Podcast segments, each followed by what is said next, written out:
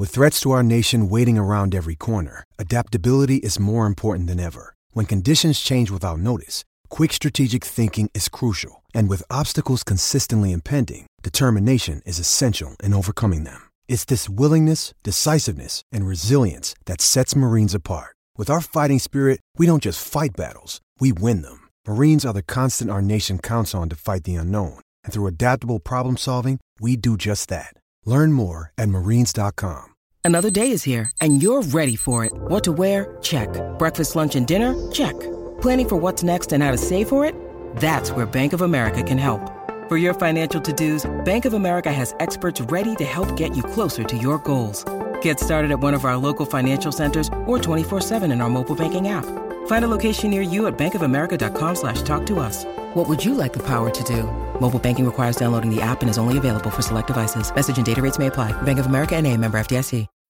When you need mealtime inspiration, it's worth shopping Kroger, where you'll find over 30,000 mouthwatering choices that excite your inner foodie. And no matter what tasty choice you make, you'll enjoy our everyday low prices, plus extra ways to save, like digital coupons worth over $600 each week. You can also save up to $1 off per gallon at the pump with fuel points. More savings and more inspiring flavors make shopping Kroger worth it every time. Kroger, fresh for everyone. Fuel restrictions apply. A Scottish football podcast that isn't obsessed with just two teams, niche nonsense, or surprisingly brilliant. You decide. The Terrace Scottish Football Podcast, the cult Scottish football podcast now adapted into a hit TV show. Search the Terrace Scottish Football Podcast on your chosen podcast player now. Hello and welcome to Stop Hammer Time. And after a mid lockdown break, uh, we are back to talk about uh, one specific subject, really, this week. And that subject is Harry Redknapp. Uh, the reason for that is that. Uh, um, with lockdown being what it is, I've now watched about uh, 12 hours of football that Rob Banks has put up on the Stop Hammer Time uh, Facebook page, uh, which documents uh, pretty much from 1980 post Boys of 86 to where are we up to about 2007 now? Yeah, uh, I've been uh, uh, I solidly watched. I solidly watched the uh, the Harry Redknapp years, and I thought we should uh, go back and talk about them. Uh, so, so that's what we're going to do. Um, with me this week to discuss that are the aforementioned Rob Banks. Hello. Hello, Rob. How are you? Yeah, very well, thank you. Just, uh, Surviving? looking forward to the season starting again. Oh, it's going to be exciting, isn't it? Also joining me as usual, Jim Grant. Hello, Jim. Good evening. Hiya. And with us again this week, one of one of Britain's finest legal minds. It is, of course, uh, former blogger on the subjects of Wagner and West Ham United under the name Donna the Hammer. He is, of course, Russell Raphael. Hello, Hello, Russell. good How are you? Yes, well, I'm all right. I'm a former blogger. I could be a former lawyer the way things are going. Yes, yes. um, you know, are you doing any law optimistic. from home? Um, well, as, as little as I can get away with, but yes, trying to keep keep the wolf from the door. Yes, splendid, splendid. Mm. Um, now, oh yeah, now uh, at the weekend, uh, Channel Four showed the 1966 World Cup final. Did anyone watch it? How did we get on? Um, it's good. It's good. Yeah. I mean, spoilers, but it might still be on all four. You might be able to watch it soon. So I don't want to give too much Ah. play about it. okay, um, um, anyone? I had I uh, had mumps at the time. it's it's a good it's a bloody good game, isn't it? Yeah. Do we- are we all old enough to I didn't remember watch it this real Sunday, but time? I've seen it several times before, and it is. Yeah, it's a fantastic game. Yeah. Yeah, I've seen it. I, I only watched about two thirds of it, uh, but I've seen it a couple of times before. Um, I don't remember. I you know I was alive when it was when it happened, but I don't remember it. Uh, I was in 68, so I missed it. yeah. Um, No, I was there. I, well, not I wasn't there, but my whole street in Ilford, all the kid mumps was sweeping through the street, and we had a house full of kids. But you either had to have mumps or have had it in order to get in and watch the TV. oh And right. That's my my recollection of it. Mm. Uh, It's uh, absolutely end to end, and it's interesting. There, are, the Germans are a little bit more tiki-taka than we are, but what we what we do is we just run at them. Their defence, all 120 minutes, is, is more on edge and has to work harder than our defence because we every time we pick the ball up, someone will run at them. If if Stiles manages to dispossess someone, he'll start running until he can see a pass out It's, wide. um, yeah, it's a while since I've seen it, and of course, obviously, the, the you know the, the, the standout performances and the West Ham boys are you know amazing. But my recollection of, of it, having seen it several times, is Alan Ball is just incredible and gets. I mean, it's extraordinary. Covers the pitch in the most He- amazing way. You know, he's what an engine. He's he's incredible in that game. It's absolutely extraordinary. He is. I mean, he he's kind of the difference in the last half hour in extra time. I think so. Yeah, they are they're tiring quite badly because I think they've had to work harder than our players. You know, um, yeah, we we use a we use a kind of diagonal long ball a lot. Our full, fullbacks get forward a lot in it. Cohen and Wilson, you know, get forward a lot, and we run at them and use diagonal balls quite a lot. They're a little bit more tiki-taka than we are, and, and they are very skillful considering how bumpy the pitch is. It's Yeah. Tonight, tonight was daunting enough that I would have to remember back to the 80s.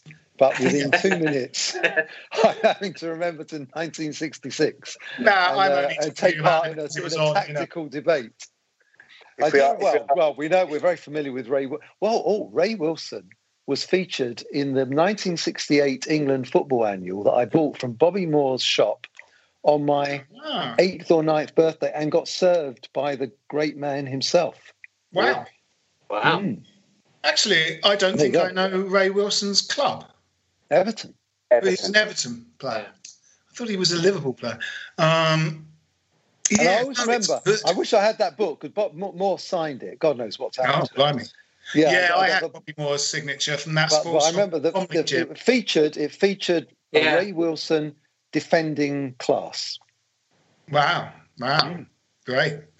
No, it's a, it's a it's a bloody good game. It's end to end, and I mean, no one tries to protect their lead. You know, people are just they just keep attacking. We keep attacking when we're sort of two nil up. You know, we sort that might be the reason we can concede the equaliser in literally the 90th minute of the game. Uh, perhaps we were a little naive. I don't know, but I'd rather see that than something else. if we are talking about uh, Redknapp in connect, just just a little link with uh, with the '66 World Cup. Uh, I was reading a quote earlier today where he said that um, West Ham had obviously the three World Cup winners in their team from '66 onwards, um, and we never finished higher than 17. No, said, uh, just goes to show how shit the other eight were. yeah, yeah, yes. Um, so we're going to talk about Harry in this podcast because uh, we were watching all that things. So his sort of tenure was basically from the beginning of season '94 till just before the end of uh, 2001, and. Um, you know, one thing that has uh, sort of been magnified because of a biography he wrote was to do with the takeover from the or the transition from Billy Bonds to Harry Redknapp. Um, but one thing, uh, one thing I think is that sometimes the, the the Billy Bonds years seem to be sort of consigned to a slightly, you know, forgotten basement somewhere, in that it's not really talked about. But it was four and a half years, longer than Allardyce, and. Uh, you know, he, there's two promotions in it. Um, obviously, the downside is that there is a relegation in the middle of those, and also the first season in the Premiership, which is his last season. Ironically, that's very comfortable. It's um, we win 13 games. You know, we lose 16, so we end up 13. We're above Chelsea and Spurs, so it's not. It's not as if you know he had disgraced himself and he had to go and it was all a catastrophe, you know. Um, and there's a lot of good football in those times. It's it, we're still suffering a little bit from um, wondering who our forwards are. In in you know, we've talked a little bit about this, and that you know.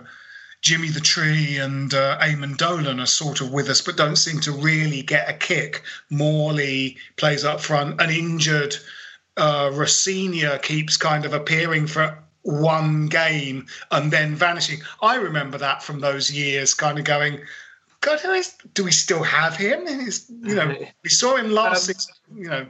That was that was the season they signed the kind of the, the, the, three guys who sort of turned up and met each other for the first time and we won at Blackburn. Was it was that was that that yeah. season? Oh, yeah, that was Mike Mike Marsh. Was that the Mike Marsh? Yeah, Mike Marsh, Burrows and Chap Burrows. Yeah, yeah, yeah. That's it. In that. Um, mm. And Marsh was a decent player, and um, Burrows was a solid fullback. And actually, um, in that first season, Chapman Chapman was better than we remember him. I think. Yes. That came home to me in those videos, Rob. That you know he he um, he got a few really quite useful goals away yeah. at Southampton, one or two big headers. You know. Yeah. And held it up, and you know, uh, it was it was after you know he he he his, his next season was, was was more wretched, wasn't it? And he goes uh, during that season, I think. Yeah. Uh, yeah, he goes during that season. But yeah, that 93 94 season, it's comfortable.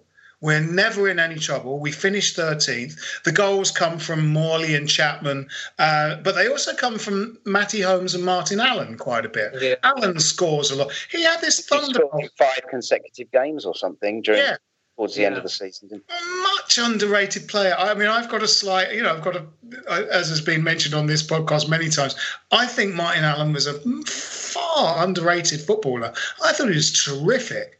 That sort of shot from outside the box, yeah. his stamina, he worked all game, he could trap, pass, head, run at people. You know, he well, was. Wasn't really... he? Did he come from Arsenal? Am I getting mixed? QPR. Where are you signing from? QPR. QPR. QPR and he was a pretty good player. You know, we signed. It wasn't as if we took a chance. I think we thought we were signing a pretty good player. Yeah, and we were with first division when we signed him, and we were we were we'd just been relegated, and yeah, I think he, didn't he fall out with uh, the manager at QPR over Was it Gerry Francis paternity yeah. leave, yeah, and um, and really he wanted to go, so um, Macari stepped in and bought him. Another I find it difficult thing. to know. Sorry, I, I find it difficult to know how to judge Bonds because he had Redknapp as his assistant manager. Well, one doesn't know who was really calling the shots. Bonds well, has never struck any of us as a great communicator. He so doesn't... I assume a lot of that success or otherwise, you know, Redknapp has to take quite a bit of credit for during well, the Well, no, for four and a half years he's the manager, and it's only the last two he has Redknapp. Redknapp comes after our relegation. So yeah, this is a you know it's an astute point because we come straight back up with Harry, then have a very good season. So Harry's there. So you know I don't I don't know how much Harry was sort of responsible for that, but you know the first promotion. That's Bonds, you know, without Harry, you know, we go mm-hmm. down under um, uh, John Lyall, and Macari has to go for half a season, and then um, Bonds finishes up pretty much next year we go up. So and Bonds did well then. I mean, it's difficult to say, isn't it? Another real sort of mystery, we've talked about the latter part of these two, Jim, is that you know that that uh, Boys of '86 team um, sort of is dismantled to a certain extent. Cottee goes, a couple of other players goes. You don't really see Devonshire much anymore, uh, and then this player comes on who you think that's the heir to that sort of crown, and Paul Ince as well, Stuart Slater. And mm. I can't remember the circumstances under which we got just decided to sell him. Um, well, he, well, he was pushing for it, wasn't he? He, he was, was very it? close to Liam Brady, wasn't he? And and it, um, didn't it? It was something to do with the personal relationship with them. He went to Celtic, didn't he? Was it? Yeah. Liam Brady, the manager at Celtic at yeah. the time, or or, yeah. or he was acting or, as an agent or acting as his agent. And I think you know he was his mentor, wasn't he? And yeah, Celtics, um, you know, to uh, uh, perhaps less so now than than then. It was it was it was a massive club in many ways. So yeah, absolutely. Um, um, and then we saw, we do it again though straight away in that we have this. Uh, uh, kid who we then put out on the pitch, who's been in the sort of system for a while, called Mark Robson, who is dynamite in those first few games he plays. And you go, Jesus Christ, we sold Stuart Slater and we've got a spare Stuart Slater. This guy's fantastic, you know. And similarly, um, we got rid of him as well. Um, yeah, I mean, he, he was still in the squad, wasn't he, at the start of that season? I think. Whereas Keen, they'd sold Keen, hadn't they? They sold Keen, the other yeah, winger which was in a mistake. Um, uh, just sell him to Wolves, didn't it? Was it Wolves? Yeah, yeah. Keen they sold to Wolves, yeah. Um, Robson and went to Charlton. bought, and they bought, uh, you know, Disco Dale, didn't they? Disco Dale Gordon, yeah, yeah. Who, who did not very much and then got injured. No, that's right. And it's sort of it. It felt really weird in retrospect. Is they sort of did the same thing twice. They had a player that was really good, and maybe uh, maybe his head was turned. And he just wanted to go to Celtics. There's not much you can do about that. But uh, Robson was terrific. No one at the time was to know that his because he wrecked his knee when he was really young, uh, playing I think for Spurs, and in fact he played for Charlton, but he he sort of retired relatively young because his knee gave out. But we could have easily got two or three more years out of him, and he was tremendous. And we did. It was almost like we got rid of Keen and Robson at different times because Robson starts the season with Disco Dale Gordon, I think, but Yes, uh, yes. sort of you know, actually has trouble getting in the team, I think. But um, uh, you know, he was tremendous. Why tremendous. was Slater? I mean, Slater, he was a, a, a real, um, you know, a quality player, wasn't he? After Celtic, it was Ipswich, Ipswich So wasn't it? why did he? Was he not a success at Celtic? I'm surprised. A bit. Did he get a bad injury? Or you'd think a big club would have come in for. I think I've a- heard him talk about this, and he he underperformed at Celtic. He felt that the sort of weight of expectation and the price tag sort of weighed heavily on him, and he just sort of didn't do a great job because he went to Ipswich, and I think it was with them for a while. Well, that was back home, wasn't he? Because wasn't he a Cambridge boy? I think, or somewhere from. Yeah, he was from way. Suffolk. Yeah. Yeah, Yeah. Um, and maybe long way at home and a little at Celtic and a young kid Well, it, it's fell into bad case- habits, maybe. Yeah, I mean, players do feel the pressure of um, of some of these transfers, don't they? I remember, you know, it seems ridiculous because he only went for about seven hundred and fifty thousand. So I remember Alan Dickens in an interview saying he felt the pressure of his transfer to Chelsea, and Yeah, I yeah, think yeah. Um, you know, you, you, Slater had got a, a lot of pressure. We had that FA Cup run when we got to the semi final, and Slater was fantastic in that run yes, extraordinary. and he'd come to prominence, hadn't he, through that? And and um, there was a lot of talk about him, and and yeah, I guess there was there was there's expectation. And I think you know, I think Celtic in that respect, it's a tough tough gig. I mean, it's a tough place to go. You, they're, Yeah. you know, a very demanding, very media intensive environment. I think you know, if you're playing in London and you're not playing for Spurs or Arsenal or Chelsea, you know, you you're you're you're not so much the focus. You play for Celtic, you are you know, there's going to be everything about you all the time in the in the media, isn't there? Yeah, yeah. So, so Harry comes in at the beginning of the 94-95 season, and, and you know the story is that um, Bournemouth uh, were offering Harry the job as manager, and part of um, Billy Bonds' sort of you know uh, feud or standoff with Harry is that uh, um, the club said oh, we don't think he should go. We should keep him. Billy, do you want to be director of football? And Harry, do the day to day stuff. And that Billy Bonds walked. And um, that sounds like a sort of quite possibly a sort of accurate summation of what happens. But Billy Bonds sort of feel, feels he was somewhat betrayed by Redknapp in the course of that sort of tr- transition from uh, one to the other. Um, I don't, I don't, you know, I, I'm inclined to believe Billy Bonds, I must say. Um, I'm sure Harry was not quite as, you know, had possibly been tapped up for that job by the Cearns family and Terry Brown, you know, and was possibly not telling Billy something that was, you know, going to happen. I think there's obviously more to it, more to it than, than we know, because uh, to, for, for for Bonds to remain silent about it for all these years, and I think he's he's sort of he's sort of uh, let a few bits of information slip just recently, didn't he? But but he's never really given his side of the story.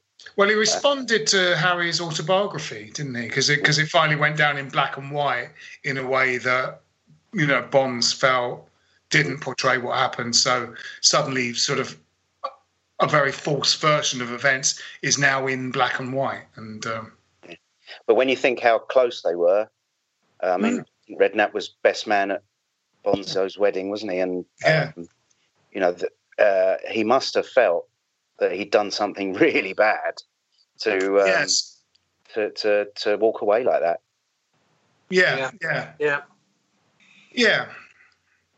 Um, yeah, and I mean, I, I, I think that that version of events sort of sounds plausible, but what it possibly is is that is that sort of Harry was aware that that was going to happen sometime before it did. You know, mm. he'd quite possibly been approached earlier or something like that. You know, yeah. Anyway, so he starts, and I mean, my my my sort of headline for this chat is is uh, the turnover of players, and I think there's a for me there's a pattern of he wants his own men in, uh, like, but but two seasons of, of his tenure 95 96 and 96 97 here's who plays in midfield in in in just two seasons Bishop, Allen, Moncur, Williamson, Hutchison, Slater, Lazaridis, Hughes, Rush, Harkes, Porfirio, Lomas, and Lampard all play in West Ham's midfield in just two seasons. And uh, that sort of typifies Harry um, and his love of buying new footballers and his revolving door sort of policy of how to kind of deploy those uh, uh, footballers. You know, because. Um, you know, we started in 1994 95. Uh, one of his first signings is John Moncur, who is a player that has the attributes of Martin Allen and Ian Bishop, who we already have. Uh, so you get this. Was moment on the of his um, of his son, wasn't it? Didn't he ask his son who uh, who he mm. thought the best midfielder in the he played against was, and he said yeah. Moncur at Swindon. Right. Yeah. I think he he was actually signed while Bonds was still uh, still manager, but it's quite clear that it was Harry that was uh, the instigator of that signing. Yeah, I, I, I, think that was the, the issue, wasn't it? To a certain extent, that that partnership. You know, a lot of people felt that Harry was the brains behind the, you know, or the, or the tactician or whatever. And, and, Harry, I think, was quite happy for people to see it that way. And, and he was always more comfortable in front of cameras than Bob yeah, was. yeah, was yeah. always a more confident media persona, a kind of, you know, that that kind of that kind of cheeky, chappy wheeler dealer character that he he portrays. And that's yeah. been that's evidenced, you know, since then. In the, you know, his media career has gone on beyond football, hasn't it? So, um, as as evidenced by Bond's career subsequently. Yeah, I, you yeah. know, I, I, I always felt at the time that Bonds was really sort of like the coach, and I assumed he was doing most of the work on the training field, but that the half the pub, the pub, more than half of the public face was Redknapp, and certainly Redknapp was calling the shots when it came to transfers. Yeah, yeah. I mean, you know, his uh, ability to spot a good player is um, legendary, but also, you know, he just buys. There's quite a scattergun approach to his uh, purchasing of players. It's not necessarily that he buys good yeah. players. He just buys so many players that some of them will be good. Um, you buy as many, well, buy as many as he did, and you know you got to you remember what he did with the with the Rio Ferdinand money. The sort yeah, of players he was right, buying, yeah, yeah. Rigobert Song and um, Titi Camara. Yeah, well, yeah. that's where it all went wrong, isn't it? Really, yeah. You know, it was, it was, it was that you can pinpoint so much of what's been what's been wrong with the club ever since from that from that that sale and and and the the disastrous transfer dealings that followed on from it. Because up until then, he'd had a bit of a kind of, um, you know, there had been um, bad signings like Boogers, for example, and and, uh, and whatever before, but there was such a revolving door and some of the good yeah. ones stayed, you know, and, and he certainly brought some that list of players, Phil. Well, when, know, when you got one son, there, you know, I mean, when you got one son that's a player, you've got one son that's a player and another son that's an agent, and so yeah. one can imagine that the uh, yeah yeah you know he's going to hear about uh, everyone, and um, he was probably you know, he was kind of, he was almost like a, a, junkie. He needed the next deal, didn't he? And he yeah, yeah, he wasn't buying right. or selling um, someone. And I mean that that sort of could sort of retrospectively justify a lot of his desire to buy and sell players in the transfer market. Is if you look at these things, going, well, I wonder if he was making some money himself every single time he did one of these, because you know that seems to um, sort of justify quite a lot of what he's doing. In well, we uh, couldn't this... possibly say, but, no, but wasn't it? Was it with with uh, Camara? I don't know if I'm remembering rightly or wrongly, but we we paid a lot more than Liverpool were trying to sell him for a short while before. I might be remembering that incorrectly. I probably am. But it seems to, that you know, we seem to pay, did we pay about a million quid for him or something like that? Yeah. Uh, yeah. And, uh, you know, what did he, I don't know how many games he played for us. Oh, God, hardly any. It's, it's five. Yeah. But we, um, yeah but he, the other thing with him is that he sort of uh, he wants he very quickly sort of uh, wants to establish his sort of own men. It's weird that someone who was really really good for us uh, in the following season is Danny Williamson, who basically he just sells. Uh, and I think it's partially because his nephew is coming through. Um, yes. With, uh, um, they get their in 95 96 well basically to top off 94 95 that season's a it was sort of wretched it was a struggle for two-thirds of it and then the final from march to may we like mm. win about nine games it's really amazing you know um, and hutch is a huge part of that hutchison's great in that bit we get Cottee back that season. Chapman goes. So basically, was um, was Ferdinand introduced in that season? Did he? He played well, about the um, last three or four games of one. 95 96 is a really good season. We finished 10th. It's really strong. And that's before the Hartson and Kitson season. 95 96 is a strong, strong season. Michael Hughes arrives.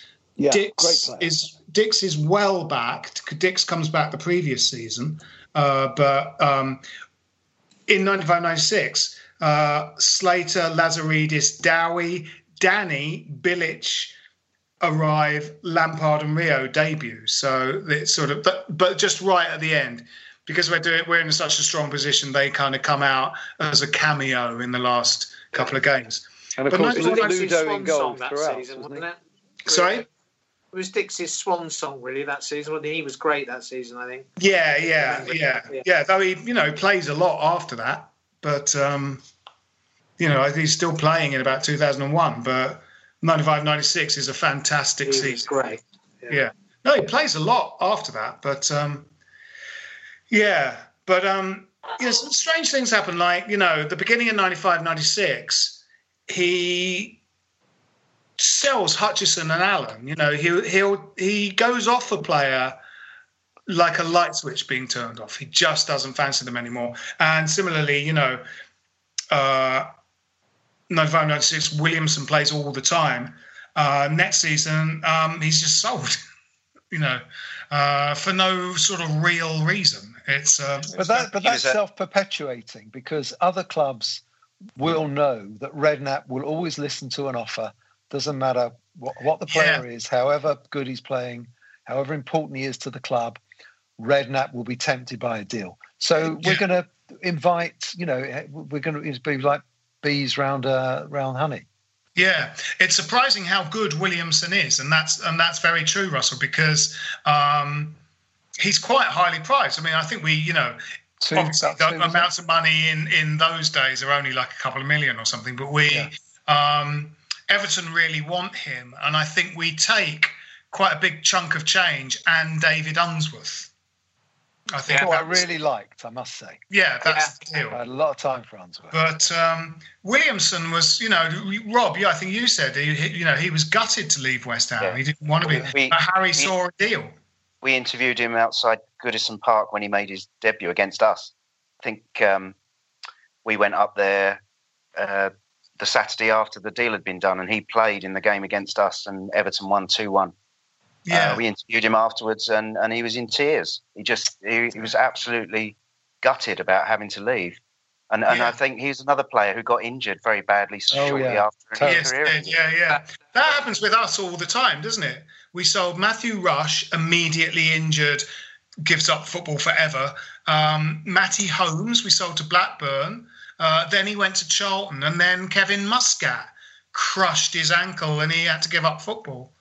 Uh, Robson gave up not long after we sort of well, he played a few years for Charlton, I think.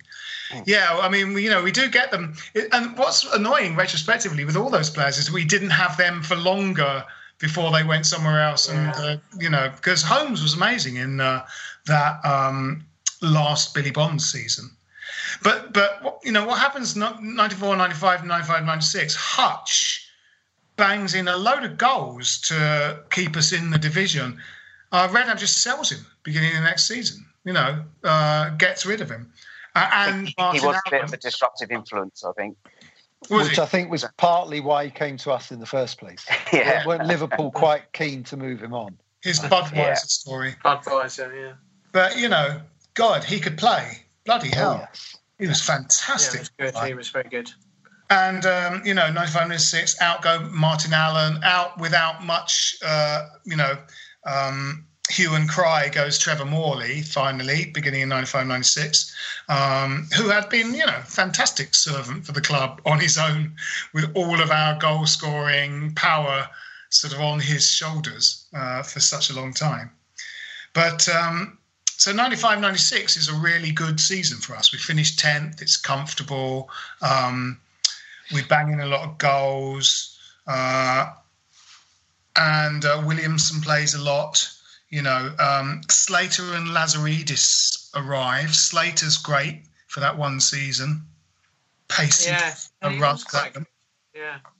Yeah, oh, he was good. He was I good. would still have rather had Will- uh, Holmes over Slater anytime. 'cause Yeah. that, that was kind of the trade, wasn't it? It was Slater Yeah. came in as to replace Holmes, but Yeah, Blackburn, Blackburn had the money at the time and they were prepared to pay quite a decent fee for him, if I recall.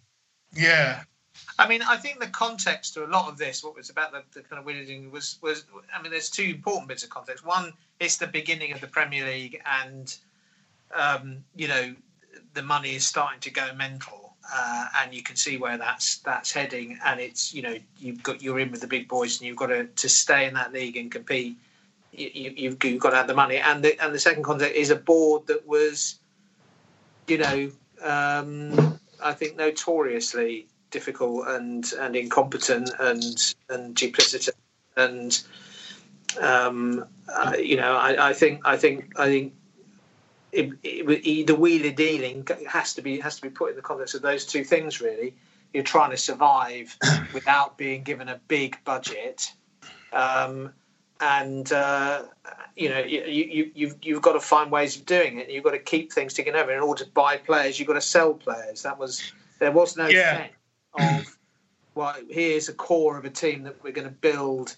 We're going to build the team around. It was kind of who's available, what can we do, what deals can we do. yeah. And, what we do next year. good at that for a while, you know, for a Yeah, while. I mean, well- that, was the, he- you know, he traded on that. And I suppose the other important bit of context was that um, towards the back end of this period, coming down the pipeline, is our own golden generation of players, and they must have known, looking at the youth teams and um, you know the young lads playing, they must have known they had a they had a decent set of players in the offing. Possibly, yeah. Well, what he does the very next year, because we have a good 10th place finish, good sort of solid 10th place finish. Uh, his big buys for the beginning of the next year's campaign, 1996 to 1997, are, well, in fact, he gets him earlier, but there's a real, he's got a work permit problem or something, is uh, Ilie Dumitrescu, Florin Raducioiu, and Paulo Futre. Yeah, Those are his big buys for that season.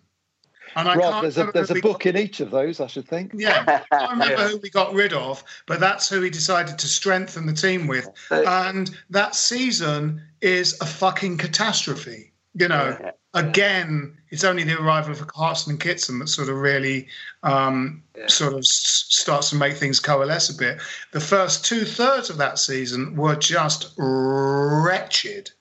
We just get beat every week. And in fact, you know, again, watching those uh, vids you uploaded, um, Rob, is again this thing that, that you know he just loses interest in Don Hutchison and sort of sells him. I don't know whether he was disruptive, but he didn't seem to be disruptive on the pitch, and the other players, you know, play very well with him. He scores. Raducioiu looks really good, and he does something that makes Harry cross, which might have something to do with Harvey Nichols. And it's like, well, you know, aren't you a good man manager or something? Don't just sulk and go, oh, we'll never play for us again. Something that happened with Don Hutchison, and I remember it on Match of the Day, was like Hutch got himself sent off. He had two yellow card offences, got sent off.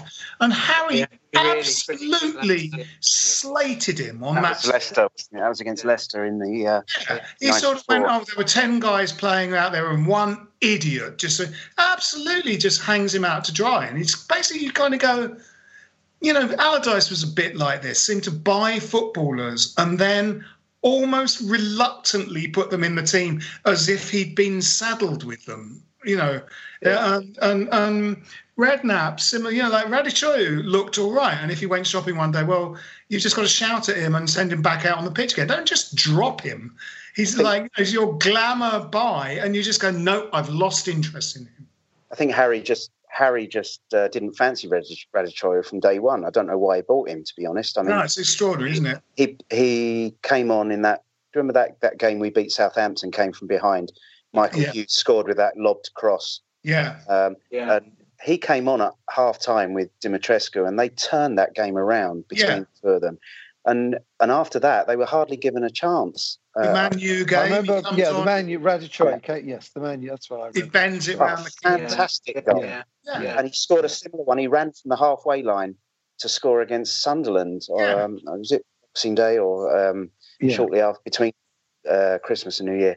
And, and um, this whole business with him going off shopping at Harvey Nichols or Selfridges or wherever it was, I think is just Harry um, you know, making making excuses as yeah. as he used to, because there was a breakdown in communication in some way. I think Raducioiu's wife was pregnant, wasn't she, or she was about to give birth, and yeah. he understood that he had. Again, it's this it's this whole paternity leave thing, but he understood that he was able, and I don't think his English was particularly great. So um, he he was under the impression that he was free to do whatever he wanted. He didn't think, oh, it's Stockport on a Wednesday night. I don't fancy that much. Yeah. Um, I'm I'm off shopping or I'm going to pretend to be injured. It's uh, and and Harry will twist it round to whatever would suit his whatever yeah. would suit his. Uh, extraordinary because he's, you know, you look at those um, YouTube sort of highlights of the season that he put up, a where you can tell the guy's a player, tell the guy's a real player. No. He was He was, he was terrific. And he just goes, I don't, I don't fancy him. And it's almost like Harry's going, I'd rather lose game after game after game than play this guy. And you're just like, what the fuck is wrong with you, Dumitrescu? You know, I think we actually bought in the previous, we bought in the previous season because he was at Spurs, wasn't he? And mm. then there was some sort of he left Spurs in disgrace. So Harry there was something like with hookers or something I can't remember. But Harry bought him. But then there was some sort of work permit, EU work permit problem that meant he couldn't play for ages, which is going to happen in a couple of years with Hayden Foxe as we move along chronologically. Oh, There's a player that can't play because of work permit. it's extraordinary. Can't you buy footballers that are allowed to run onto the we field? Had, um, he was one of a succession of, of, of centre halves we had who. Uh, who on paper were great but never played, like Simon Webster and Richard Hall. Yeah. Uh, they were always just permanently injured or something, you know. Uh, Margas, yeah. he just went home to Chile. and uh, Yeah, yeah, yeah. So Margas, Margas was a pretty good player, wasn't he? I, he, may, was, may not have played much, but I like hard traditional centre half. Yeah. yeah, it's good. Yeah, yeah. It was good in the end. And I think his deal still holds. Anyone turning up in Chile at his hotel yeah. as a West Ham fan, will stay for free. I think he yeah, yeah. he made that nice offer. He did no, dye his hair, dyed his hair claret and blue when he, yeah, did, he, yeah, he, he, he came back, and dyed his hair claret and blue. I think that went down well. And we're we're glutton for an odd cliche touch like that, aren't we? yeah, absolutely. so we sort of like you know the next season, Hartson and Kitson have sort of you know we finished the 96, 97 so strongly. Uh, we you know it's a wretched season. We're 14th, but you know we have to work hard to survive. But we finished 14th. Then the next season, we've got Hartson and Kitson, and again, Kitson um, is fantastic. Uh, but Sorry, is this the post? This you're talking about the season after the one they arrived? well, I'm about to talk about it. Yeah, you know the, the Because you no, the glossed season- over then the season they arrived when you said we huffed and puffed and we survived. I, it, I my recollection it was a lot closer than that. I thought we were almost down and out when they Yeah, arrived. we were. Yeah, no, this is what I said. Yeah, it's wretched for about two thirds of it. Absolutely painful to watch these this procession of football matches. It's awful. Hartson and Kitson arrive. Um, they they're, it's very transformative because. I mean, also, you know, there were players that um, Jeroen Boere, he just didn't fancy him. He bought him, just didn't fancy him. When Boere came, he was like a sort of um, just a younger Lee Chapman, really, uh, bit fitter, bit quicker. But um, he's quite often on the bench for a whole game in which we don't score goals. Uh, Harry finally picks him sort of reluctantly, and uh, but every time he came out, he looked good, and he he had a very good understanding with Tony Cottee, which was eventually replaced by quite a good understanding between Ian Dowie and Tony Cottee in possibly that 95-96 season. Yeah. Might be before that. Uh, yeah, not sure, can't remember. Um, but um, Dowie got about 14 goals in that uh, uh, 95 96 season yeah, and, and didn't get one at all uh, the following year. no, absolutely. He was runner up for Hammer of the Year, wasn't he? He was, yeah, yeah. I mean, he was a massive trier, Dowie. You know, he, he, Yeah. he we always, you know, loved the effort he put in. He was just not, you know, very good. No, no. but he, Wasn't bad. We- We've had worse, but yeah. Yeah, well, definitely was- had worse, and we've um, and, Yeah. and and he, you know, he's he had a fantastic um, attitude to the game, and and uh, that saw him through a lot. You know, yeah. It's unfortunate, for, unfortunate for him that he'll always be remembered for the young goals. the young goal at Stockport. Yeah. Stockport, Where he yeah, yeah, definitely excellent. Gets confused there, doesn't he? He thinks Ah. he's. There's no question about that because you look at the expression on his face. I mean, it's a very deliberate header. Into, it's a brilliant header, and it's Yeah. very deliberate. And he's just momentarily had a kind of head fuck in, in which he thinks he's scoring a goal. That's a university I'm education for you. I'm convinced about that. So 97-98, Lampard, uh, who had been in and out of the team, we bought Lomas. You know, the, the 96-97 season, we bought, uh, as well as Raducioiu Futre and Dumitrescu, uh, we had Porfirio, who was really good. And, and, and, you know, in a funny way, Danny with, because I think Danny went to a nightclub and then Harry was like, no, I don't like him. He's gone. I sort of thought we should have kept him. He was uh, good. Similarly with Porfirio, he was really good too. Um, Porfirio became quite a cult hero because it was such a dreadful season that um, until Hartson and Kitson arrived. But um, it's funny, you, there are players that you imagine are from different eras to each other. But when Hartson and Kitson play in that last sort of third of the season, Porfirio's in the same team. I, I'd never Yeah. really.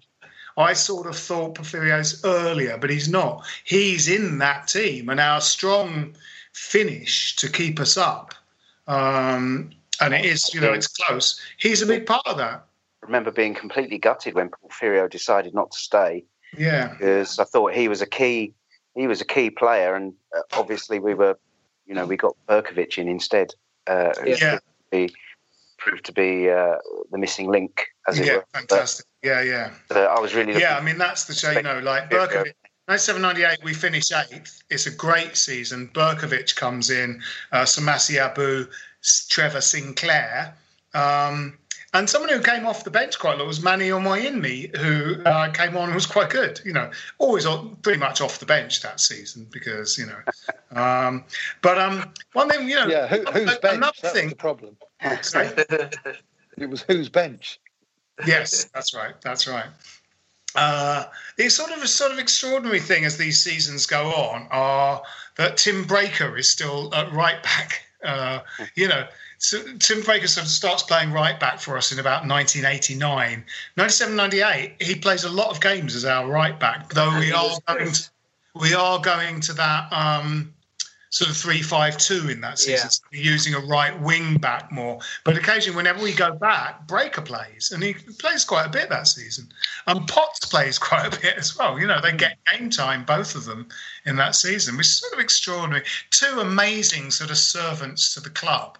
Uh, the, the three-five-two with um, I don't know if it was that season or not, but with Unsworth, Rio, and Pearce. Yes, yeah. I thought was incredibly yes. well balanced and um, you know whether it was Lazaridis or Sinclair or or Breacker, you know, coming in and out. We were really solid. Was it? Was it still Ludo? Would it have been behind them? I can't. Yeah, I think so. Well, yeah. was his last season. I think he didn't he uh, made two one error too many at Derby uh, that season and was was dropped. And didn't um, Bernard Lama come in because oh, Craig yeah. Forrest yeah. had been had been deputising yeah. for him occasionally, but then Lama came in and played the last few games, didn't he? Oh, I thought he was brilliant. Yeah, whether was it was good. because of or in spite of the drugs, I don't know, but I thought he was he was tremendous. Oh, he was great. I might have mentioned this earlier, Rob. A, a, a, feature of those videos that you've put up, uh, going right back, is the number of real shockers that uh, that that Miklosko makes. Some real, yeah. real howlers. You know, yeah. and it's, and it's repeated. It's not just the odd one he gives a you know he he makes mistakes that lead to a lot of goals against us in that period. Yes, it's extraordinary, isn't it? I mean, you know, obviously end of season compilations are usually a compilation of goals, so they're never going to show a goalkeeper in the best possible light because you're going to see them being scored against. You're not going to see many of their saves. Because Ben Parry made a you know interesting point about Shaka going. You know, I used to love Shaka, but watching uh, Rob's end of season, yeah. it makes him look like he's a bit of a catastrophe. And, and I destroying I, all these goalkeepers. Yeah, I mean, I have to say, I, n- I never felt that Shaka was like a top flight keeper. I must say. No. Um, but I think with Miklosko, no. But Miklosko, we really did. We, I mean, we we loved him and thought he was good. He was incredibly brave. The one thing I remember about Miklosko was that he had no problem sort of diving at people's feet and taking a kick to the face and stuff like that. Quite often, he the trainer's out because he's been kicked in the in the yeah. stomach or in the face. You know. I mean, he put in some fantastic really memorable. I mean, the performance against Manchester United in that one-all draw at the end of the season was one of the greatest goalkeeper performances you're ever going to see. I mean, some of yeah. those saves were, were, There was a save I think might have been from I can't remember if it was from Yorke or from uh, Cole or whatever. That is just is just a miracle. I think you know it's, it's yeah. So, so you know he did he did he did make some great saves and he had that enormous long punt that led to a number of, of goals. Yes. Yeah.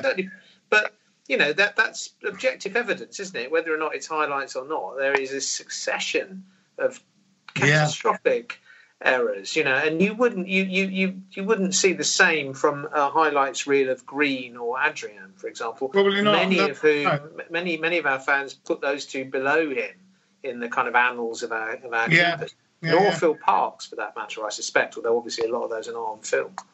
There's a couple of things you do have you have to remember, but uh, like like point Phil said about um, you know a highlights reel is is going to show the goals that are scored against us, and it.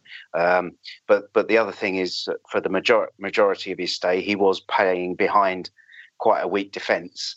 So yeah. um, you know you have to take that into account as well. Which yes, do, I, I, think the confidence gets undermined both ways, doesn't it? I think yes. the the, yes. the keeper thinks, "Oh shit, I, you know, I'm on.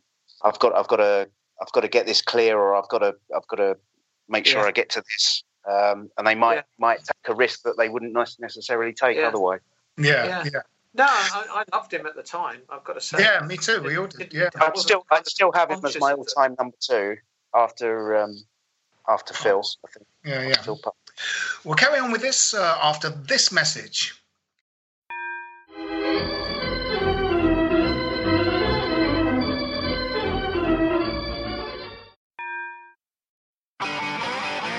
If you want an e-bike that doesn't look like it's made for the shopping precinct, something that's less Mr. Bean and more Steve McQueen,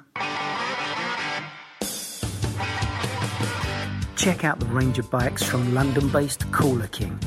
From dope 250 watt city bikes to Harley Bobber inspired 750 watt beasts that can tear your face off while leaving your smile intact. Cooler Kings are made in limited numbers, yet highly affordable. Check them out now on the web at cooler.bike or find them on Instagram with hashtag coolerkingbike. Cooler.bike. E-bikes that are cool AF. Welcome back. Uh, now we're just about entering into a, a season that sort of consolidated uh, our um, return to being sort of half decent. Was uh, the season after 97-98 uh, um, was uh, out went Andy Impey, who only played for us for a sort of a calendar year, really. So I was surprised it was that short, but he was a kind of. Um, I think he might have come before Sinclair, oddly, though in my memory he came after him as sort of an understudy, because I think he was right sided as well. I might be wrong. But, yeah, he uh, was. And he was a real did. trier.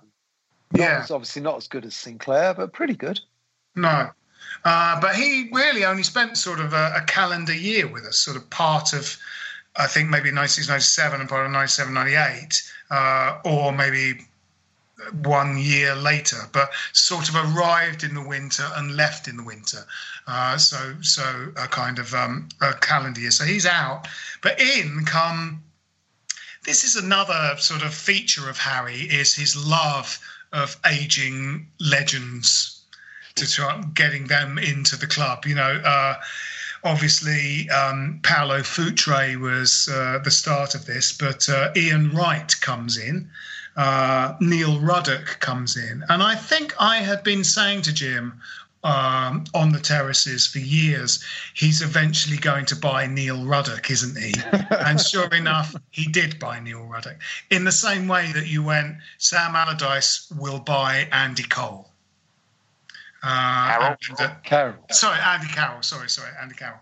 Um, and that, you know, um, so yeah, Ian Wright, Javier Margas comes in, Ruddock comes in, Keller comes in, and um, immediately, and this again is sort of different in my memory, immediately displaces uh, Stan Lazaridis, who um, um, Harry's just lost interest in for some odd reason. And Lazaridis goes to Birmingham, has a very long career at Birmingham and a relatively short career for us. Yeah, I'd always imagined. Injury. Lazaridis had a nasty injury playing for us, and he wasn't the same afterwards. No, that's true. Yeah, yeah. Uh, Keller comes in uh, and is good. And similarly, Harry loses interest in Keller about a year later as well. So Keller plays a lot, I think, in this season, 98 99, plays a lot in this season.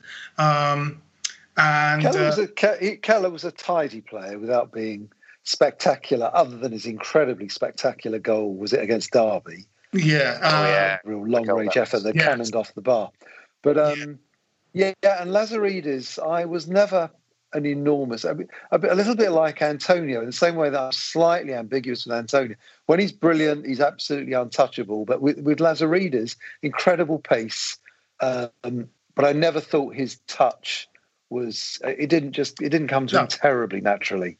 He's like a less good Matthew Etherington. Uh, Etherington's got pace, but, but about twice as fast. Far more talented. Yeah. Uh, Etherington's incredibly talented, I think. Uh, but uh, you know, um, and of course, um, in January, uh, Foe and Di Canio come in. Uh, Minto comes in to uh, sort of uh, for the for the sort of struggling Julian Dicks because I think there are games we start in this season to um, uh, occasionally change from our three five two to a four four two. So occasionally um, it's quite possibly Breacker plays again. He might have gone by this time though. Um, and uh, Dicks plays occasionally, you know.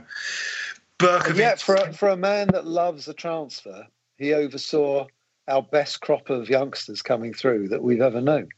Mm. I'm not suggesting, I'm not laying, giving him credit for it, but uh, it, it, you know what a an array of riches he had. Yeah, I mean, they might have been in the youth setup before he even came from Birmingham when they were well, kids. Yeah, funnily enough, I was, and Jim was saying before about one of the backdrops to what we're talking about was the, the youth coming in. I was in the first ever fans forum, or as far as I know, I think it was the first fans forum that we had. And it was, we were going through one of those mid 90s uh, terrible runs. And so the first, this first meeting of it uh, was a whole host of complaints, everything from the playing staff to the ticket operation the bond scheme still rumbling, everything you can. I remember there was um, uh, Peter Storrie was there, and maybe a player, and a, and and they had excuses for everything. But their main argument, they were saying that what we've really done finally, that we think we've done really well, we've nabbed from Arsenal the best youth coach in the country and he is producing some of the most fantastic talent. And we are now, we've been, everyone used to nick our best players from us. And we've got this really clever, smart guy who nicks the best from everyone else. And we think we are now, and you'll see these coming through towards the end of the season. And lo and behold, it was Ferdinand and Lampard, and then Defoe, Cole mm. Carrick, etc., etc. And um, I don't think that was anything to do with Redknapp, but under his tutelage, they all start coming through. Yeah, yeah. I mean, one thing that happens in this season is that, um, uh, in the same way that, uh, despite having Bishop and Allen, he buys Moncur, who then um, either displaces one of two players that are already really good, or comes off the bench. You know, and very quickly became a kind of um, off the bench player, John Moncur, who's still with the club at this time, still gets a bit of game time. But then he can't resist buying yet another player that's that's that can go in sort of the middle of midfield in Mark Vivian Foé. So. So then he sort of basically is trying to kind of include uh, Lomas, Lampard, and Mark Vivian Foé in a sort of midfield. And what he quite often does is, um, even though he's fantastic in this season, is Berkovic is quite often either dropped or substituted in a lot of these games. And uh, you know, having been sort of our our sort of best player probably in the 1970-98 season, he's now the one that's slightly giving away. I'm not sure if he'd been kicked in the head by John Hartson uh, by this point, but then you know, I think he probably uh, Arson's gone by then anyway. Yeah, he's gone by then. And then Berkovic goes the next season, 1999 to 2000. But um, it is a good season. We finished fifth. Um, and, uh, you know, perhaps Harry Redknapp's skill is in, in including all these people and giving them a little bit of game time because he now has kind of too many footballers. Um, he loses interest in Samassi Abou in this season, who's still with us. Uh, and uh, again, you know, these Hilo is sort of he's a really good player, Samassi Abou, but um, um, he prefers, he prefers to get. I think we remember him better. We remember him better than he was. Uh, well, I think he was. A, he was a lot of flicks, flicks and tricks, wasn't he? But they didn't always come off. I mean, looking at again, looking at these uh, highlights reels, and I, I, know they are highlights. Uh, make him look fantastic, incredibly sort of modern footballer as well, you know. Um, but anyway, Ian Wright comes in, but is then injured quite a lot, uh, hmm. but is uh, extremely good. And uh, it is a really good side that season, though I remember at the time going, this West Ham's not as good as the team that finished eighth. Even though we finish higher up the table, I don't. It feels like we're not as good, and uh, that sort of. Um, Is that the season when we finished with two of the last three games? We lost five one and six 0 Oh, I don't know. Quite yeah. possible. And then in between, or, or the final game, we won four 0 It was that sort of season. We we, we lost six 0 at Everton, lost at home to Leeds five one, and then beat Middlesbrough at home on the last day four 0 That was yeah, that was just yeah. a season in a in a nutshell. Well, the five one didn't we get two players sent off, even three. Three, three yeah. yeah. One went. One went in the last minute, but uh, yeah, was it Hislop? It's Hislop. It's right. Hislop. And right. Smashed the dressing room up. Smashed the referee's room up. Uh, I'm sure Foé got sent off. It was Lomas, okay. I think. No, it's Lomas. Yeah. Right at the end, right in the last minute, perhaps. Yeah, yeah. yeah. Um, Uh, Potts is still playing in that season. We know, Potts was playing under Roeder, and Potts gets a bit of game time and he's very good. I think Ian Pearce, Harry was still trying to play three at the back, but Ian Pearce was now going into a period of being injured a lot. So, um, and then we had Margas, who was also injury prone. So he's got Ruddock and uh, Ferdinand uh, in this in his uh, defence, but there's a little bit of even you know we finished fifth, so it's not obviously not a massive problem. But uh, that third berth of a kind of three-five-two um, switches quite a bit. Potts sometimes has to come in, move someone out to sort of a fallback position, you know, change to four-four-two. There's a bit of sort of Tinkerman happening in that season. Yeah, well, it's easy to be disdainful of Ruddock, but he was a, a quality player. I know he was right. It wasn't. Yeah, he, he wasn't, wasn't going to. He wasn't going to panic. So if no. you've got if you've got Ferdinand and Potts and and Ruddock, it's going to be they're going to know what they're doing, even yeah. though Ruddock may be slightly off the pace. Yeah.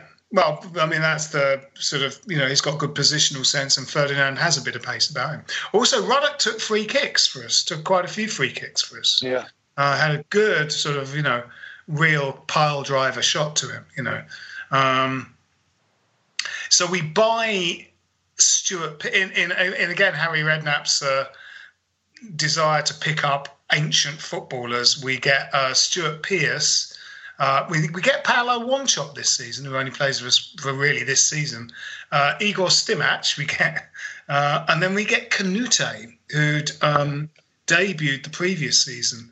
Uh, we get Gary Charles as cover, uh, uh, and Michael Carrick starts coming into the team. We finished ninth in that season. Didn't didn't uh, Kanouté debut in the Paolo Di Canio great mm. goal game? Did Wimbledon? he? Yeah, he scored the other goal, didn't he? Yeah, yeah. Harry Harry sign him up.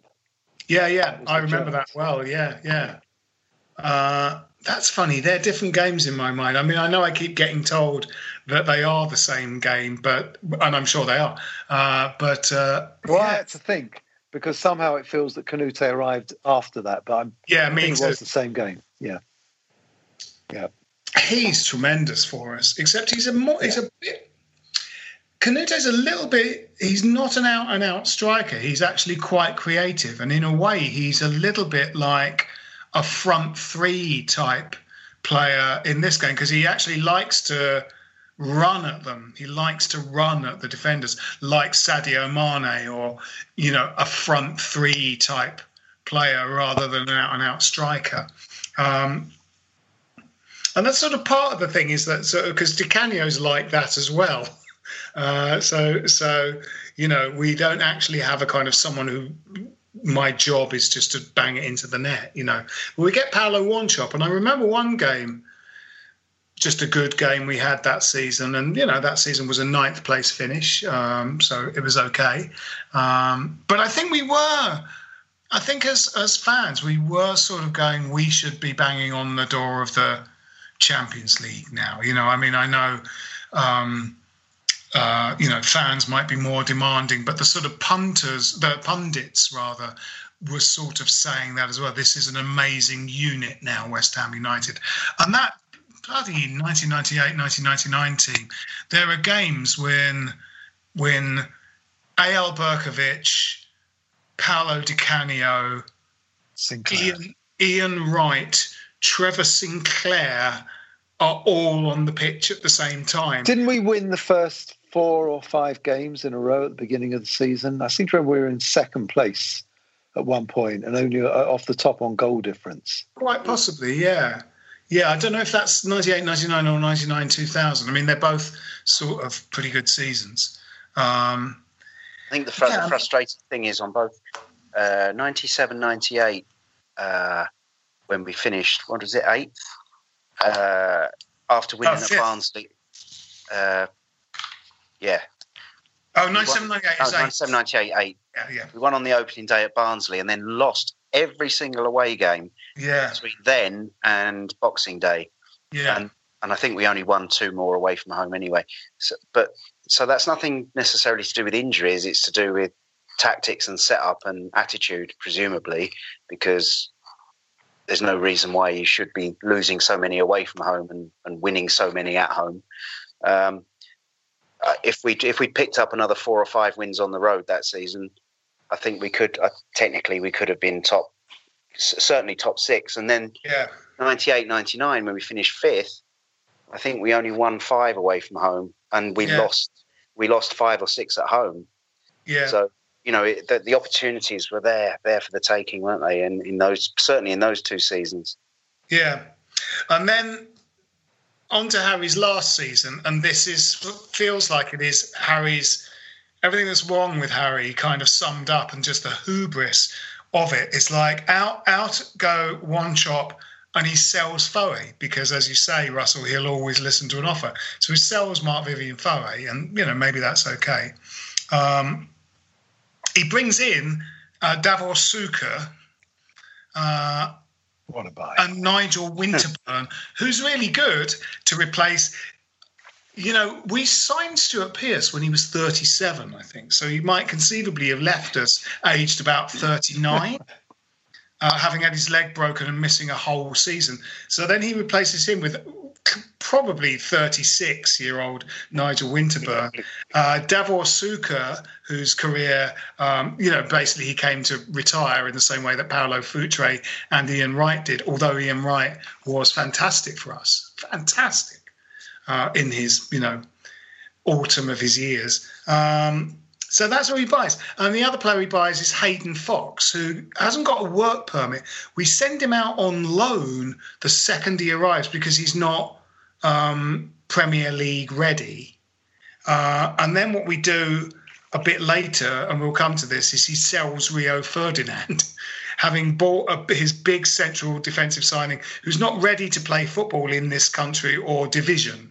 Um, so that's uh, some alarm bells uh, are ringing then. In fairness to Harry, I maybe I'm remembering this wrong, but we were desperately trying to keep Rio, weren't we? Wasn't it inevitable that he was going to go to one of the big boys, and we were hanging on to him for as long as we could?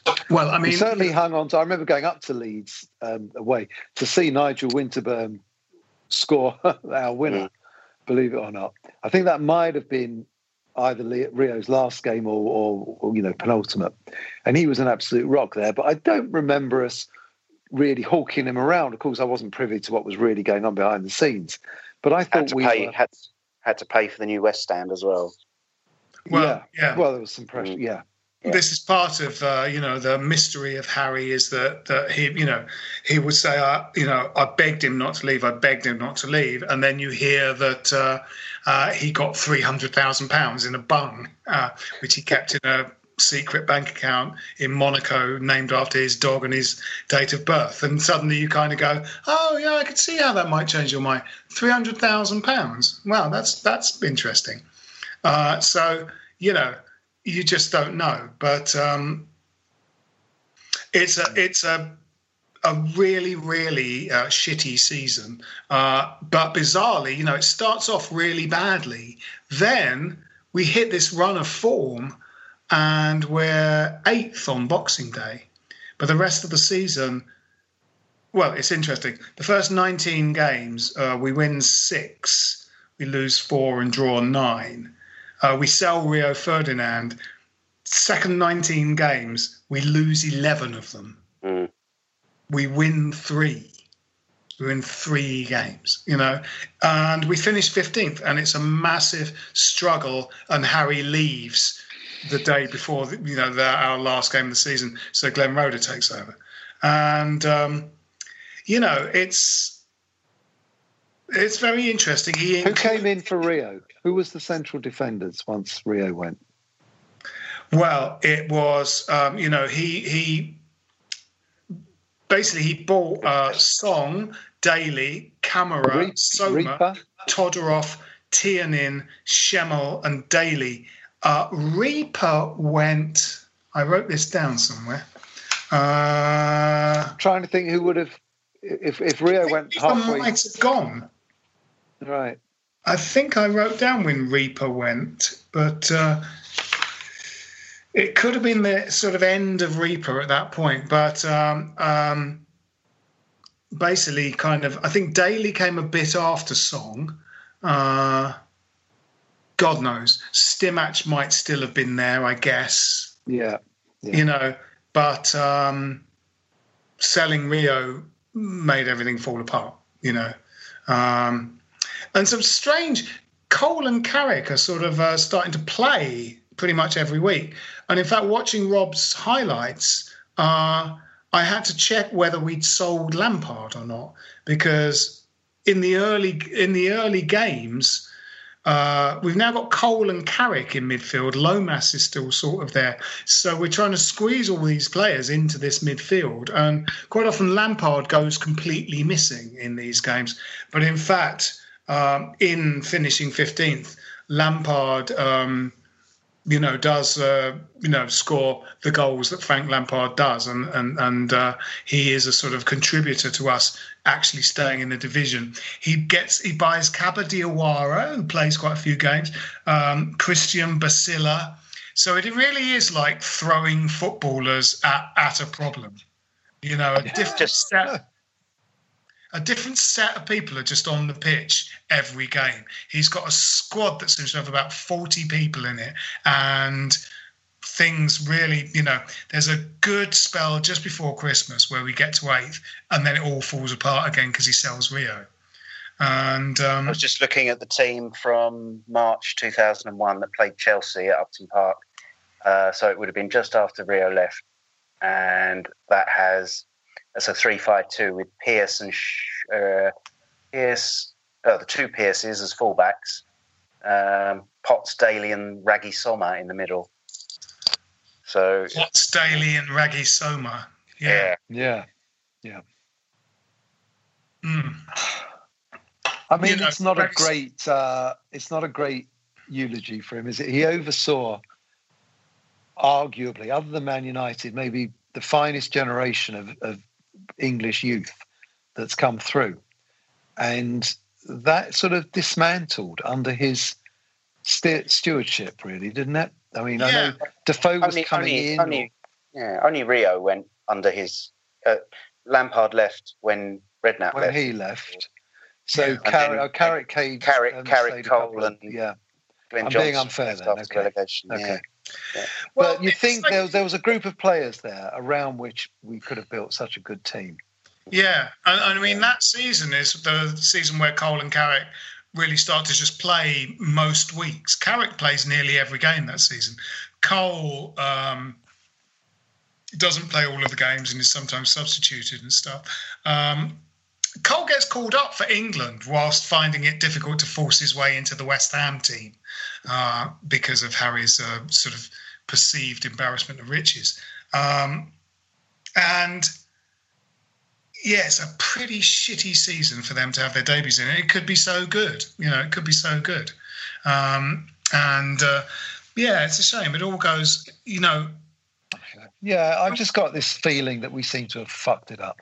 You know, it's a it was a once in a lifetime opportunity with those sort Yeah. of players that come through, and whether it was having the wrong board at the time, not understanding where the Premier League was going, uh, don't know. But we'll never get that chance again.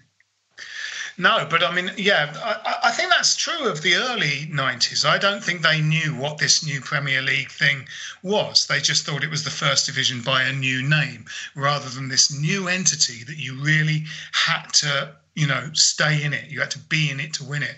So, you know, it's first season. We don't manage to be in it, you know, and um, we get up and then we just don't have any strikers until Hartson and Kitson. You know, we're kind of struggling with, you know, like Cottee on his second time, Morley for a long time. We get Jeroen Boere, he won't play him.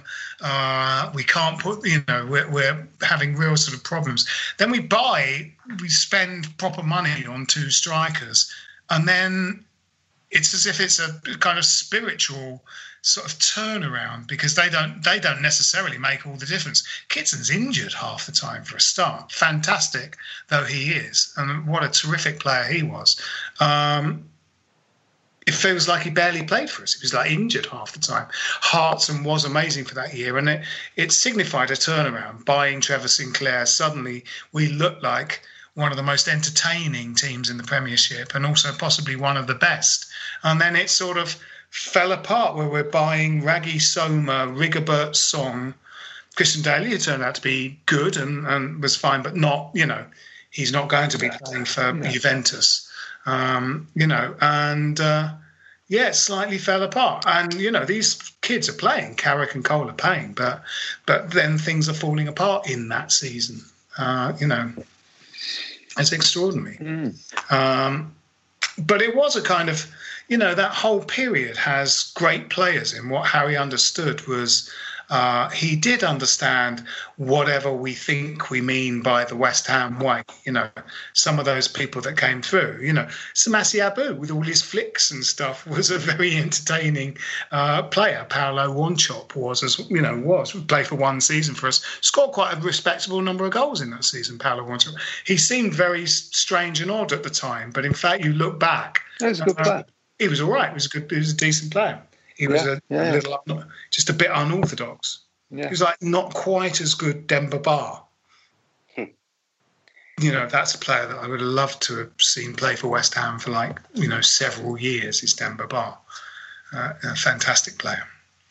But uh, yeah, so it was an interesting, it was an interesting time.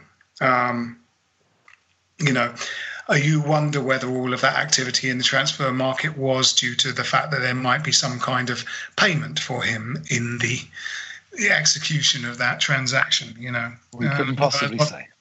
I know a lot of people don't like him for those for those reasons. You know, he's he's he now has a kind of uh, very mixed sort of perception uh, for people after the team, but you know after the event. But uh, he did, you know, oversee a period of when at least even when we were playing badly, we were sort of playing in an idea of what the West Ham way is. And certain of that was to do with the players brought to the club. Trevor Sinclair, you know, Freddie Kanouté, those were, you know, brilliant players to unearth and bring to the team. Well, it was a shame that um, he did. He, you know, he clearly is a really talented football manager, but a lot of the rumour that abounded at the time and a lot of what became public information in the course of his trial um, leads one to assume that, you know, he couldn't resist a deal. And if that, you know, that whatever, however that deal might be, and however, and if it benefited him, so much the better. And that that arguably tarnished his, his, his managerial talents. We could have yeah. been the better club, you know, if he if he wasn't this transfer junkie. And why was he a transfer junkie? Maybe because there was something in it for him. Yeah, yeah. I mean, that became the cliche about him. You know, like wheeler dealer. that expression was being used when he was when he was our manager, and then you know, later on when yeah. he was oh, first manager, Paul, um, he gets really cross because a journalist calls him a wheeler dealer, and he, you know, goes, "No, I'm not just that. I'm, I'm you know, I'm grateful." But and it's a shame because you know he built great teams and he was a really good manager. And I, to my going back to what we were saying at the beginning, when he was deputy manager at when under Bonds, it was clear to me who was the talent, where you know who was the talent there, and that he was going to come through. But, yeah, I guess so. Yeah.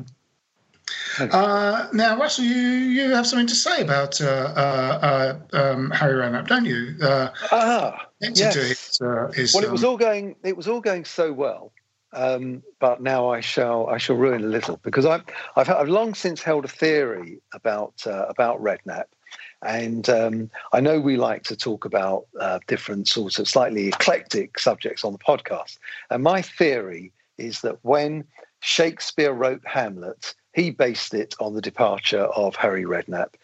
And that play is what it is because he's he'd observed William Shakespeare had observed the way uh, Redknapp had departed from West Ham. Like so, uh, um, Back to the Future when Biff gets the uh, the um, the the book of football scores, he reverse engineers his own fame or his son. no, no, no. There's no reverse engineering. I think Shakespeare was there at the time Oh right. And um, and Terry Brown was, con- you know, consoling, con- you know, they were, they were, he was a con- consultant to the club. Anyway, yeah. so um, I put together my little theory, and I'm I'm grateful for this opportunity, if, if you wouldn't mind, for me to setting it out to your your listeners.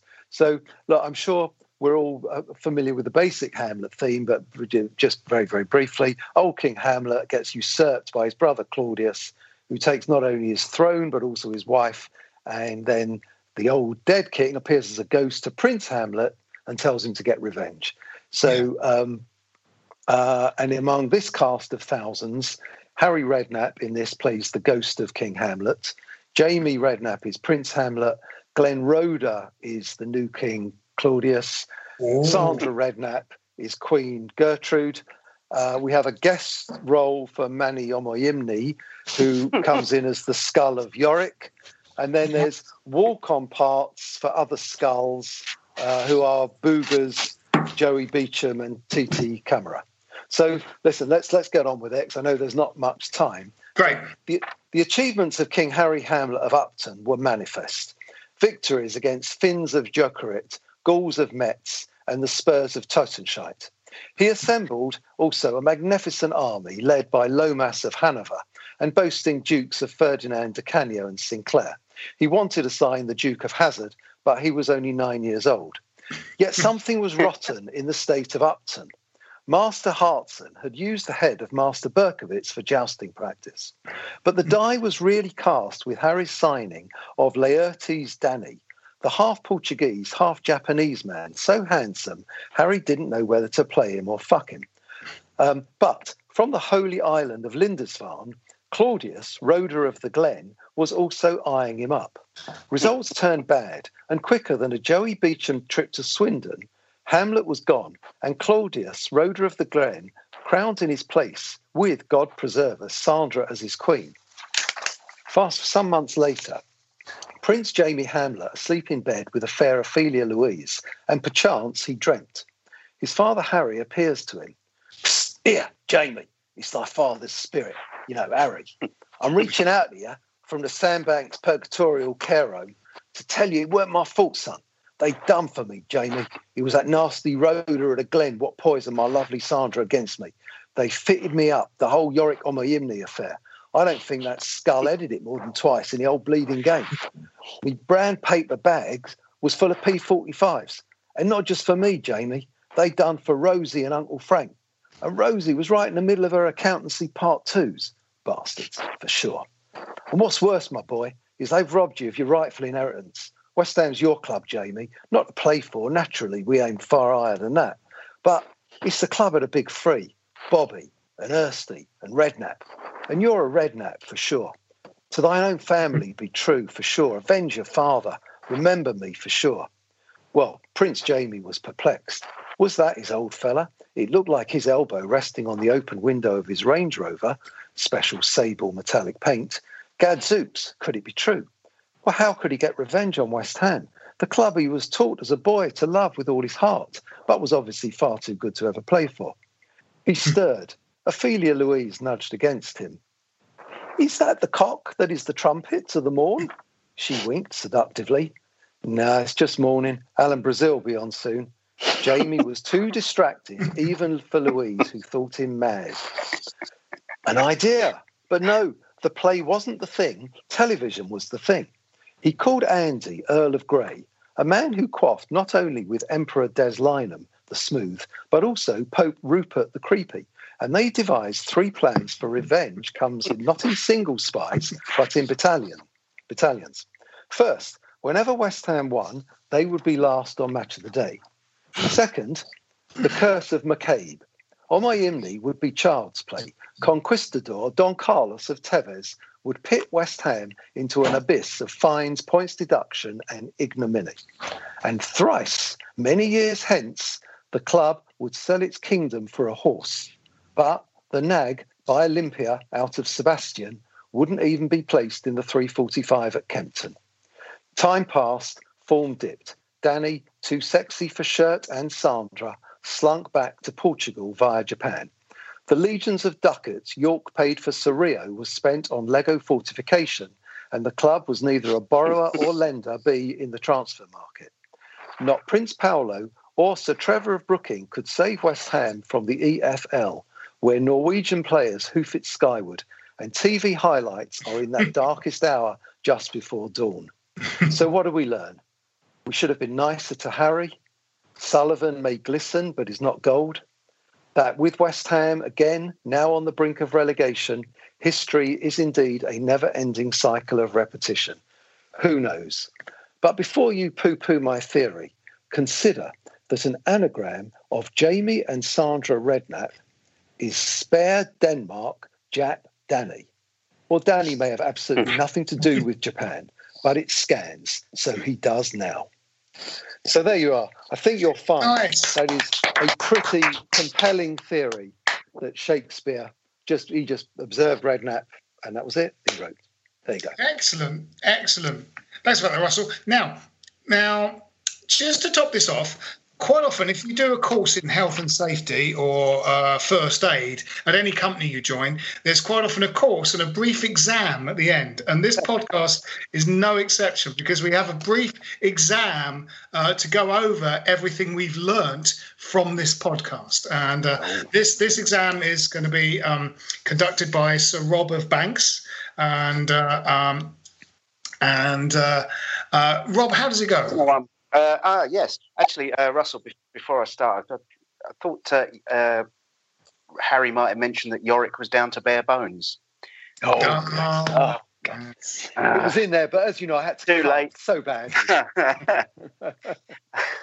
um, well, you, you covered off one of my questions in your in your uh, in your little play, so I'll, I'll scrub that one. But uh, there is a, a Redknapp. There's a Redknapp quote in here uh, of who did Redknapp say, with straight face, he don't speak English too good. oh. Oh, God. Uh, well, it could be so many. It's not as if he signed any foreign players, is it? there was one in particular. That, Yeah, yeah. Oh, God. How maddening. Um, Oh, he's looking at Phil's his list. I can tell. I am looking who at was who was the one that you mentioned earlier that played for us so few times, but we paid so much money that he paid? It was the whole income Uh, from the East End. Was it for the No, No. I'll, uh, uh, we we have mentioned him earlier. Yeah. earlier, and I think he might even have been in your play, Russell. But uh, uh, do you want a clue? Boogers? Yeah, go on. Uh, he got a couple against Barnsley in the six 0 Samassi Oh, Booth. them. Samassi Booth? No, I didn't mention him. Ah, okay.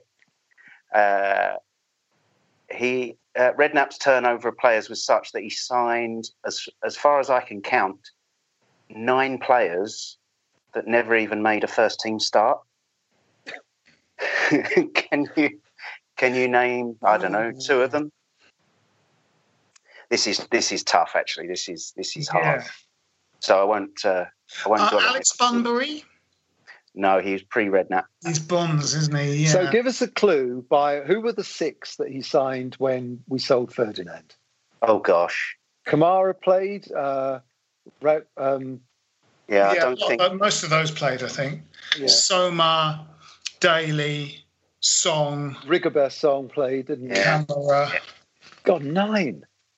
That's astonishing. One of the, one of them one of them stands out as as quite a big signing. He never he, he made a few sub appearances, but never made a start. So Hayden Foxe played because I remember I was, He I was quite yeah. impressed with him. Yeah.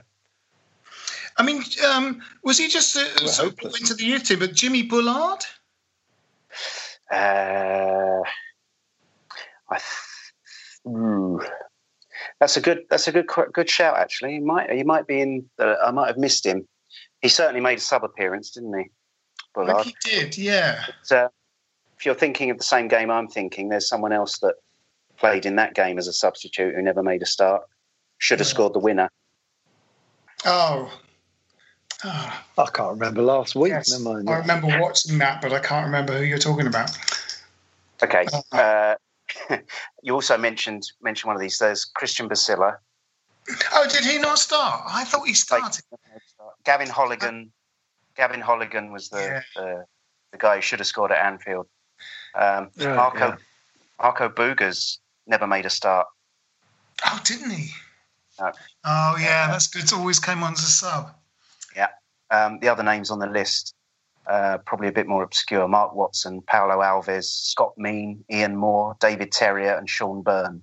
Oh, yeah, Terrier, yeah. Oh, yeah, good. Sean Byrne, I don't know at all. Polygon was in the very good youth team, wasn't he?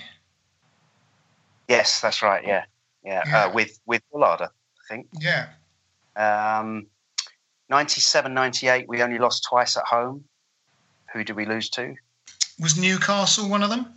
Castle was one of them. Yeah. Uh,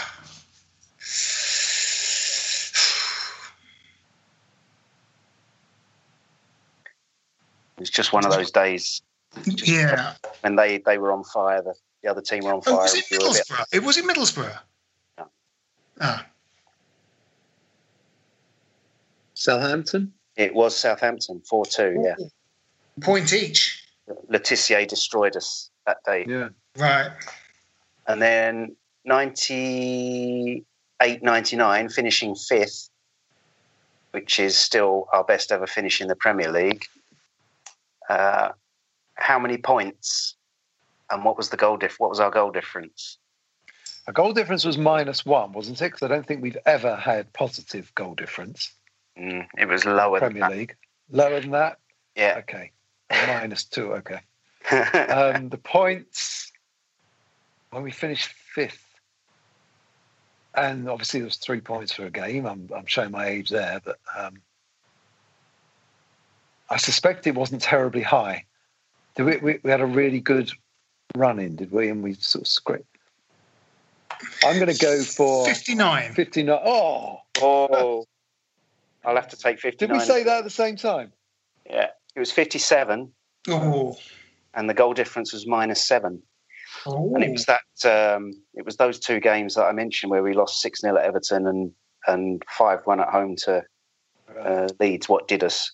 Uh, Yeah. it's 2015-16 remains uh, a Did we point. not lose two, two seasons running really heavily at Everton, a 6 0 and a 7 0 or something, or a 7 Uh, we 1? lost we lost seven one at Old Trafford. Yeah, yeah. Yeah, and Oh, that was where we had the audacity to take the lead. That was Yeah, Jermaine that's Defoe, one- wasn't it? Yeah. one Yeah. shot. Paulo one shot scored. On shot was it, right? Um, Well- yeah, I think I think we'll we'll draw a line there because all the other all the other questions we've kind of covered off in the uh, in the in the in the podcast. Ah, So excellent. Don't worry, we excellent. still call it- won't get them. we'll No, call it.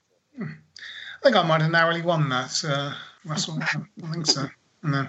Anyway, it's your um, show. that's probably that's probably enough for uh, this uh, podcast. Uh, we, we go for a fair while. Um, Jim Grant was on. He had to go away uh, to a, a Skype reunion of his cricket team. Uh, and uh, but with me uh, tonight have been uh, Rob Banks Hello. Good night. and Hello. Russell Raphael. See ya. Come on, you irons.